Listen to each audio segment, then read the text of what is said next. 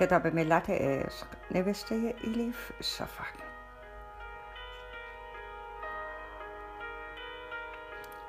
ترجمه ارسلان فسیحی. چاپسیوم انتشارات ققنوس خانش توسط هوریه کوکلانی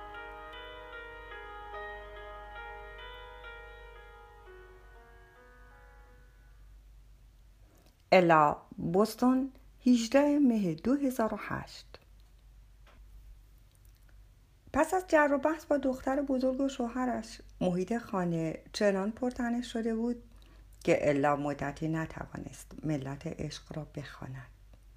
انگار درست میانشان مدت زیادی دیگی در حال جوشیدن بوده و یک دفعه درش را برداشته بودند و همه بخار و فشار داخلش بیرون زده بود.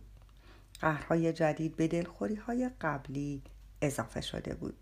متاسفانه آن در نحس را هم کسی بر نداشته بود جز الا.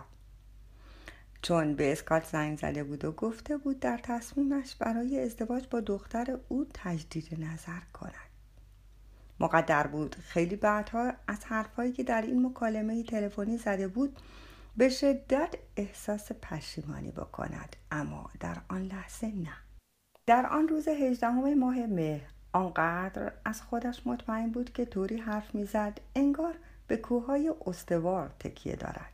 و کوچکترین عیبی در این نمی‌دید که در زندگی دیگران مداخله کند. با صدایی بیغم خونسرد و راحت پای تلفن گفت سلام اسکات منم الا مادر جانت طوری حرف می‌زد که انگار تلفن کردن به دوست پسر دخترش در نظر او جز وقایع عادی است. ادامه داد. اگر فرصت داری کمی با هم حرف بزنیم. اسکات به تتپته افتاده بود گفت خانم روبنشتان چه سپرایزی؟ البته بفرمایید. با آنکه حیرت کرده بود کوشید ادب و نزاکت را رعایت کند. همان موقع الا با همان ادب و نزاکت به اسکات گفت که هیچ خورده برده ای از او ندارد. برای همین نباید از حرفهایی که قرار است بشنود دچار سوء تفاهم بشود. اما باید بداند هنوز برای ازدواج با دخترش خیلی جوان است.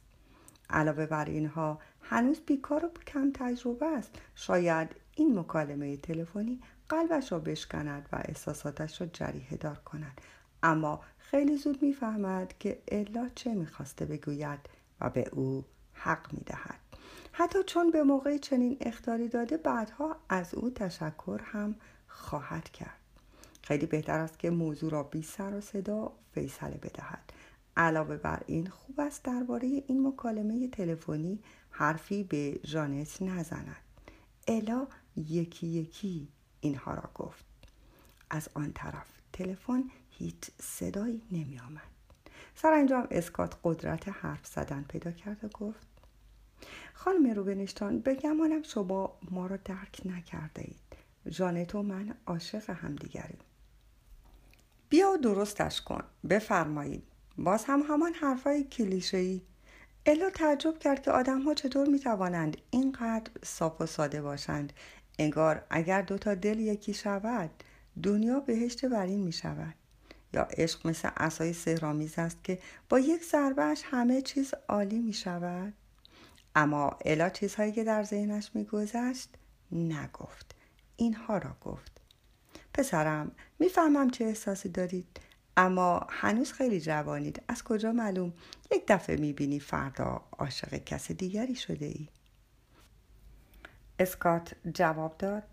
خانم روبنشتاین لطفا به حساب بیادبی من نگذارید. اما اگر چنین احتمالی باشد برای همه وجود دارد حتی برای شما. از کجا معلوم یک وقت می‌بینید فردا شما هم عاشق کس دیگری شده اید؟ الا خنده ای عصبی کرد. ادامه داد. من زنی خانه دارم. انتخابی کردم که تا آخر عمر پایش میستم شوهرم هم همینطور. چیزی هم که سعی می‌کنم به تو بفهمانم همین است اسکات. ازدواج تصمیم ساده ای نیست. باید با جدیت و دقت همه جوانب را سنجید. اسکات پرسید. یعنی شما الان دارید به من توصیه می کنید که چون ممکن است روزی عاشق کسی دیگری بشوم آدمی را که امروز دیوانوار عاشقش هستم ترک کنم. صحبتشان بعد از این فرقی با قل خوردن از سرازیری نداشت.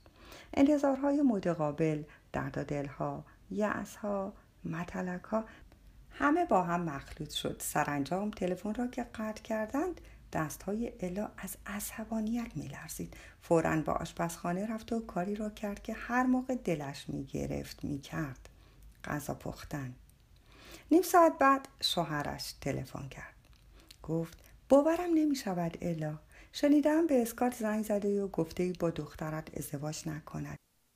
مگر چنین چیزی ممکن است؟ خواهش می‌کنم به من بگو که چنین کار احمقانه ای را انجام نداده ای. لحظه ای نفس الا بند آمد و جواب داد تو رو خدا ببین خبرها چه زود پخش می شود. خیلی خوب درست است زنگ زدم اما اجازه بده توضیح بدهم. اما دیوید در وضعیتی نبود که اجازه چنین چیزی را بدهد. نتوانست جلوی خودش را بگیرد. حرف الا را قطع کرد و گفت چه چیزی را می‌خواهی توضیح دهی؟ چطور توانستی چنین کاری بکنی؟ اسکات قضیه را برای ژانه تعریف کرده. دخترت داغان شده می‌خواهد چند روز پیش لورا بماند. تو را نمی‌خواهد ببیند.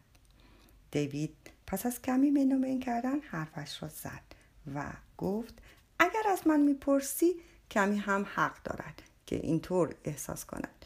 چرا اینقدر توی زندگی دیگران دخالت می‌کنی؟ آن شب فقط جانت نبود که به خانه نیامد. دیوید با تلفن همراهش برای الا پیام فرستاد که کاری فوری پیش آمده و نمی‌تواند به خانه بیاید. قبلا هیچ وقت چنین کاری نکرده بود.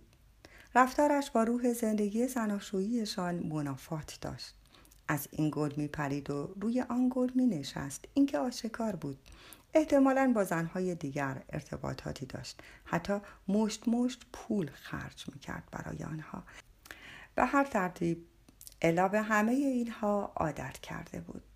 اما تا اون روز پیش نیامده بود. شوهرش شب به موقع خانه نیاید و موقع شام پشت میز سر جای همیشگیش نباشد. میانشان هر قدر هم که بد بود الا برای او غذا میپخت. دیوید هم هرچه توی بشقابش میگذاشتن با تبسم و تشکر می‌خورد و هر بار پس از غذا حتما از صمیم قلب می‌گفت دستت درد نکند الا. هر وقت این سه کلمه را میشنید با خودش می‌گفت شوهرش سربسته از او معذرت خواهی می‌کند و او را میبخشید. همیشه او را میبخشید.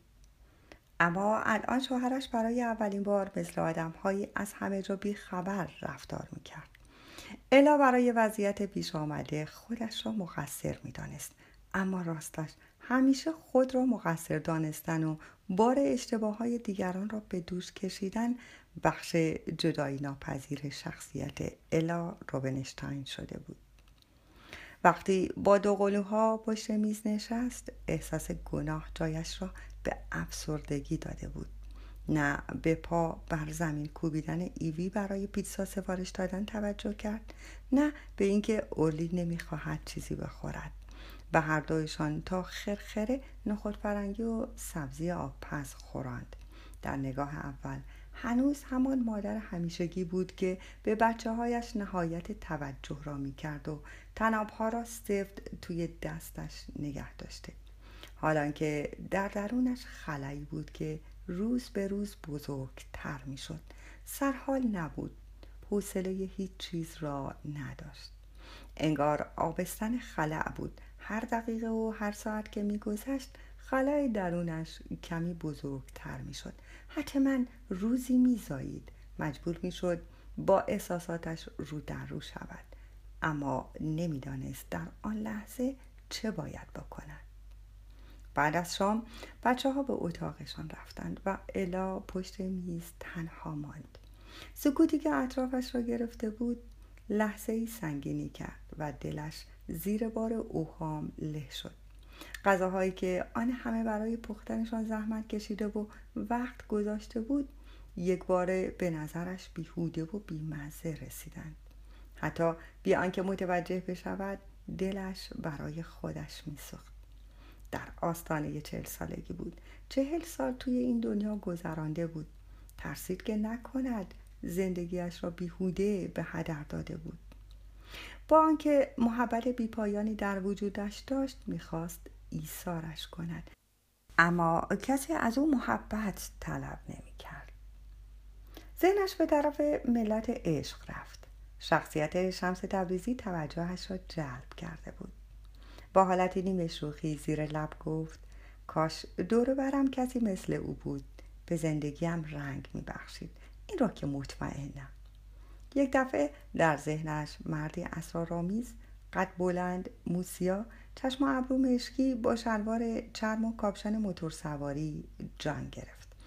آن وقت اگر این مرد با موهای سیاه افشان تا سرشانه ها داشته باشد و سوار هارلی دیویدسون قرمز رنگ هم بشود دیگر معرکه است. بی اختیار به تصویر توی ذهنش لبخند زد. صوفی موتورسوار خوشتیب و جذاب و اسرارآمیزی که در بزرگراهی خلوت با حد اکثر سرعت میراند. اگر الان برود کنار جاده و اتو استاپ بزند چنین مردی او را سوار ترک موتورش بکند خیلی محشر می شود مگر نه؟ با خود می گفت اگر شمس تبریزی فال مرا می گرفت در گذشتم چه می‌دید؟ آیا بی توانست توضیح بدهد که چرا بعضی وقتها ذهن و فکرش اینطور زیر سایه ابرهای سیاه نگرانی و تشویش قرار می گیرد؟ می توانست بگوید با آنکه خانواده پرجمعیتی دارد چرا خودش را تنها و بیکس حس می کند؟